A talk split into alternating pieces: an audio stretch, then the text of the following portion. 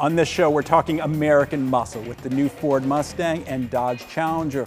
We'll also discuss the Acura TLX next on Talking Cars.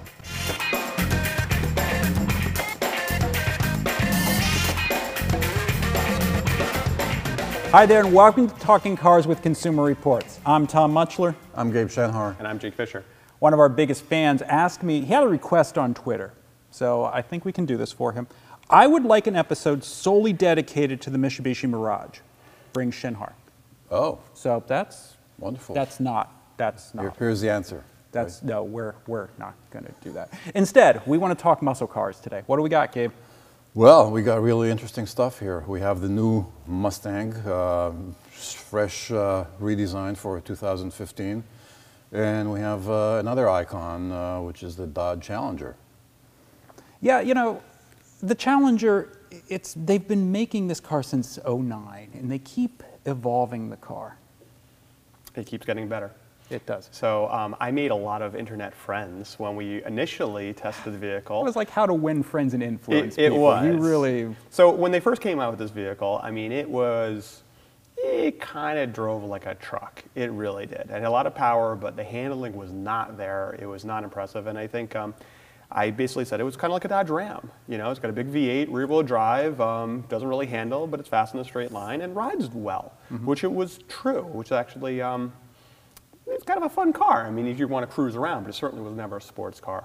And um, yeah, so you know, there was you know the the Mopar forums were a little unhappy with me, but but the point is is that the car is a it still is a cruiser. I mean, it is not the car you necessarily want to go take in an autocross. This is not the tight, No, nimble I'm, I'm little not gonna, I'm not car. to chase a. I'm not going to chase a Porsche Boxster through Tail of the Dragon with this. No, but you hmm. might actually enjoy driving this thing day to day more than those vehicles all because it was actually a fun car. And even the one that, you know, I poked fun of was a great car to go cruise around in and was really enjoyable. Now this car, I mean, they've dialed it up. So sure, it's fast. Sure, it's still quiet and it's still comfortable, but it drives a whole lot better. Um, the steering is a whole lot better. I mean, it's come a long way, and the interior has gotten much better too. I mean, it was kind of, you know, you know, you're, you're not Yeah, I cutting mean- yourself on flash anymore. No, But that, that, that, era, that, that era of Chrysler cars Yes. just. But here's the rub. Uh, in 09, it was a nice cruiser. It looked good. It was had this kind of retro feel about it. And it's not net retro anymore. But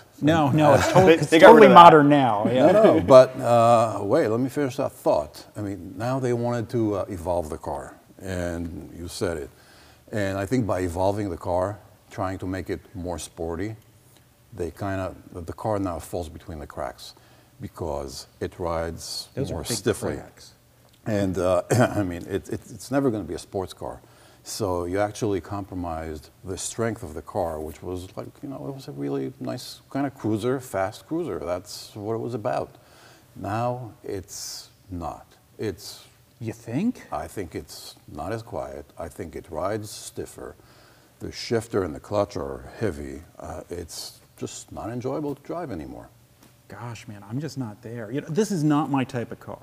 I mean, let's let's just, if that's not obvious. I mean, I mean, it's but- either, but- I don't know if it's the car or the times, because when you look at it in the context of this Mustang, it's, the Mustang is so, has so much wider re- repertoire as a I don't- car. I don't think Because, I mean, the, the Mustang is, is, you can't just call it a muscle car anymore.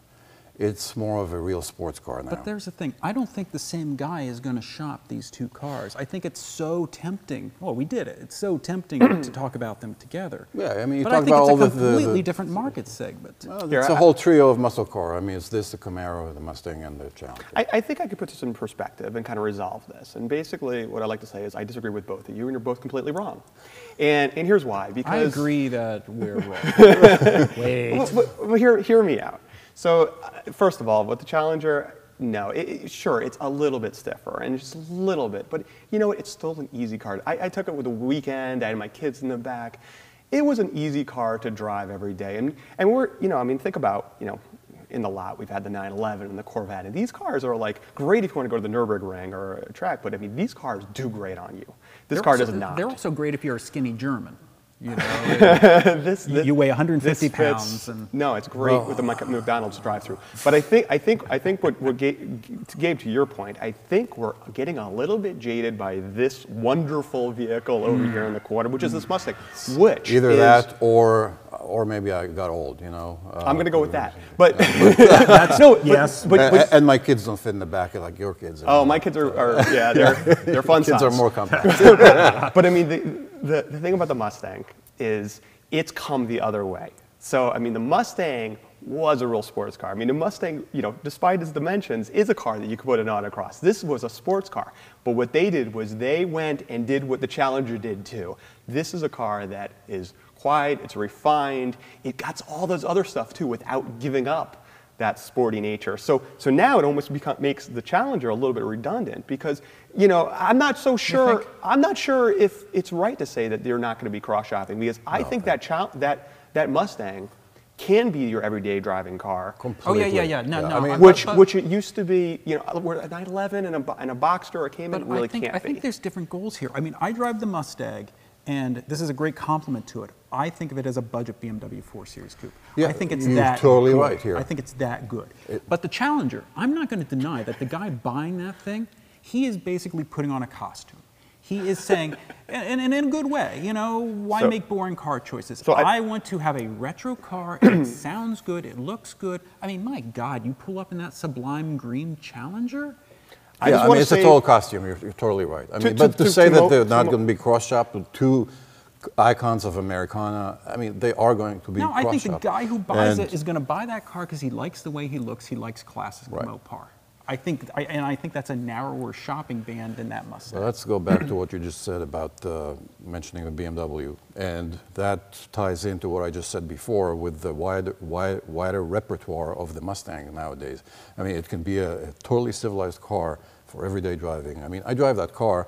The shifter, the clutch, the mm-hmm. handling. I mean, Yeah. it's so good. I mean, here I drive. I drive the Challenger. I put it in second gear. I throw it in six, and I'm done with it. here, you just shift for the joy of shifting with the Yeah. Mustang. Well, no, and you- and, you and to have- compare you it, you can fun. totally. You, want to dance with the It's Mustang. it's no exactly. It's with no longer the just Challenger, you go straight. Right. It's no longer just a muscle car. It's no longer just fast in a straight line. The car, the Mustang, can be compared to a 2 Series BMW or 4 Series BMW now. It's a much more well-rounded kind of a car. So- so first- other than the room in the back, Yeah, yeah, no, it's you're, a totally you're- more You're exactly car. right, and, and I mean the Mustang, it's the supermodel that also really cooks well. You know, so I mean you're not going to be giving up what you get in that Challenger if you get that Mustang. You're going to get that everyday livability and, and quietness and all that stuff. And and I, I will take you know. Disagree with you about the 4 Series because I would take the Mustang over the 4 Series right now. It's- I mean, they've gotten Yeah, soft, and Yeah, the would too. Mustang, I think that steers better. it does. Yeah. It's pretty amazing. Now, uh, earlier when uh, in the last episode, someone asked us to review a um, if, if we had a Scat Pack, which sadly we don't. We don't. Scat Pack is 6.4 liter, 485 horsepower. Sadly, we only have the 375 horsepower. Track Um, pack. I, I don't know if Why sadly, did you, why did you, why did you cheat us, this? Because being customer service uh, uh, They all centric, want Hellcats. uh, they all want Hellcats. That's right. yeah, And they all they all dream of Hellcats. Are we allowed to swear in the podcast? Because Heckcats. we just said Hellcat. I just want to throw that out It's there. Heckcat. We could bleep that in post. Okay. Yeah. So anyway, um, so all of uh, pretty much the vast majority of the vast majority of Challengers are V6 automatics. Yeah, but, they whipped out up of the V8s, with the scat with the uh, with the Hellcat. out of V8s, it's the RT Plus, which is exactly like this I'm, one. I- I'm going to totally So- disagree with you again because I've been okay. reading I- Motor Trend and Rotor, Tra- Road and Track and all of the buff books. I think 90% of them are Hellcats, actually. Oh, absolutely. I don't think they make any Totally. V6s because I have never seen one reviewed. Right, or Scat or the Scat Pack, which I've seen on, in uh, Buff magazines as well. But anyway, real real people uh, Oh. out there Okay. Now, buy these real all day long. buy cars. So RT Gotcha. Plus, 41, yeah, this, this, is, $42,000. this, is, this is what is- people drive, and, yeah. and it's, yeah, you're not going to notice the extra Right. 24 horsepower or whatever it is. Let- Let's, let's talk more about what people drive. Um, a question, another question that we didn't quite cover in the last show. You guys didn't really answer E E79 Eternal's question. Could you please speak more about what kind of mechanical problems the GT86 twins are suffering from? First, we got to decipher. decipher, what, yeah. yeah. we got to decipher GT86. That, that's the Scion FRS and the Subaru BRZ. What's up with them? They don't stay together. They don't. They have reliability issues. So um, took took a look at some of the, some of the issues, and um, there's a bunch of issues going on with that. Um, there's the, the tail lights are filling with water. Uh, the power windows aren't working necessarily. Um, don't, don't going back back up. Fuel pumps. They had a big problem with fuel pumps where they would make a, uh, a squeaking noise and then eventually fail. Um, the list goes on. The interior mirrors that were falling off, the exterior. Engine mirrors falling rough, off. the engine runs rough, and actually we had that with our car too, yeah. and there was a there was an update on that. So it's been a whole bunch of different issues, and, and the radio, the radio is a kind of a mess, but the radio's had some issues too with the GPS isn't picking up and, and, and such. So a bunch of different issues. Um, you know, with Subaru and Toyota, I mean, they do understand quality. Hopefully, they're going to work out these issues. There are, you know, on our site now, we do list the, the, the service bulletins and extended warranties, and you can read about those on our site. Um, and they know about these issues. They have created some updates. Hopefully, they're going to fix those problems. Yep, the, the car does have issues. Next question from Mr. Nugget Face. I can't take Tom. I, I can't take Tom seriously as a reviewer. He is forever were negative saying. about nearly every vehicle. Again, all that matters in life is Finally, we agree. So, Mr. Nugget Face. so I just, oh, sorry. I'm so sad. I'm just gonna.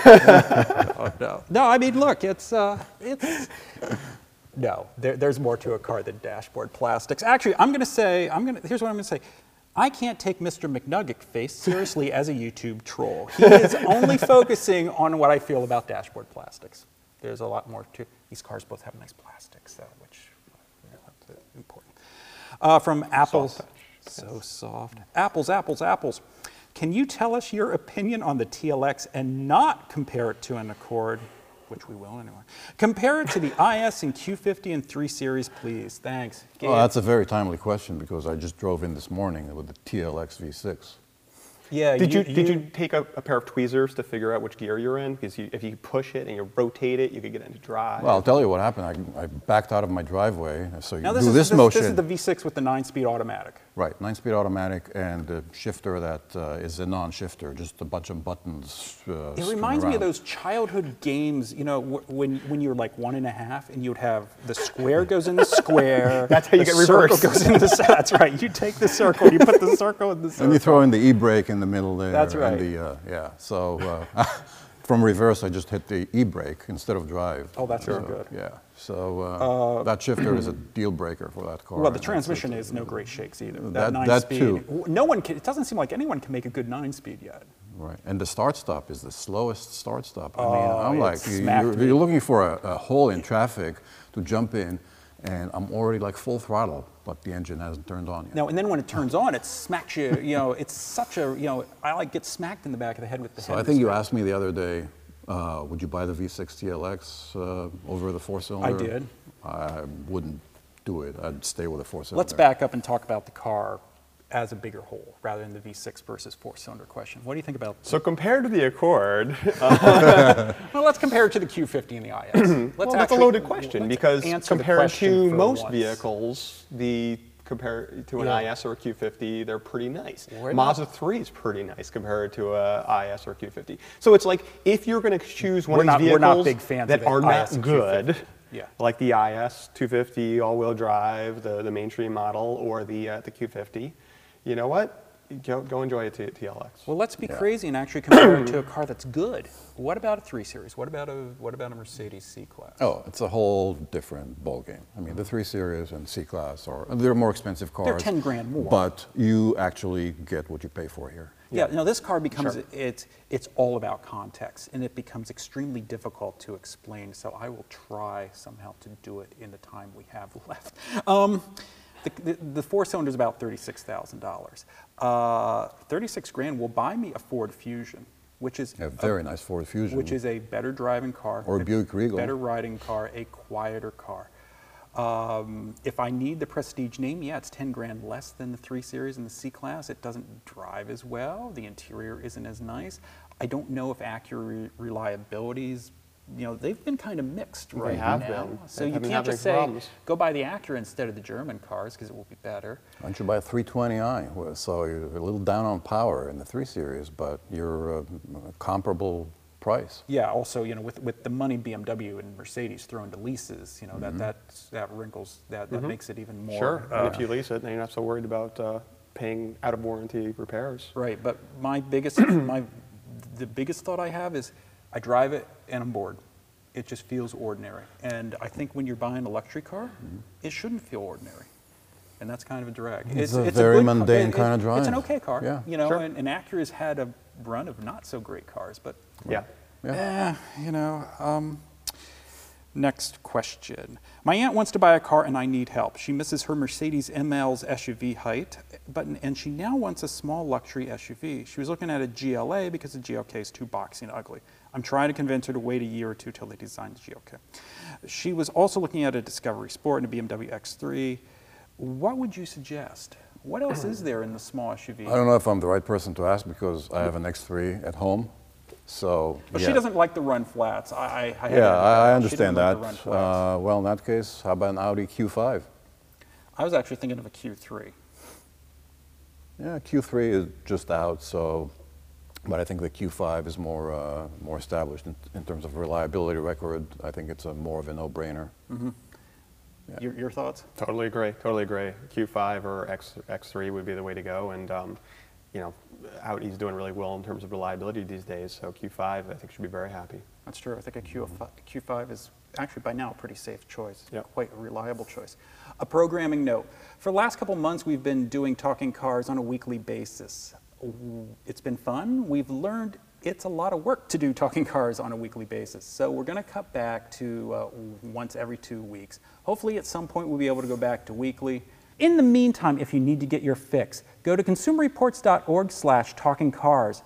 There, you can participate in the forum with other fans and you can see back episodes. As always, it's a pleasure. We'll see you next time.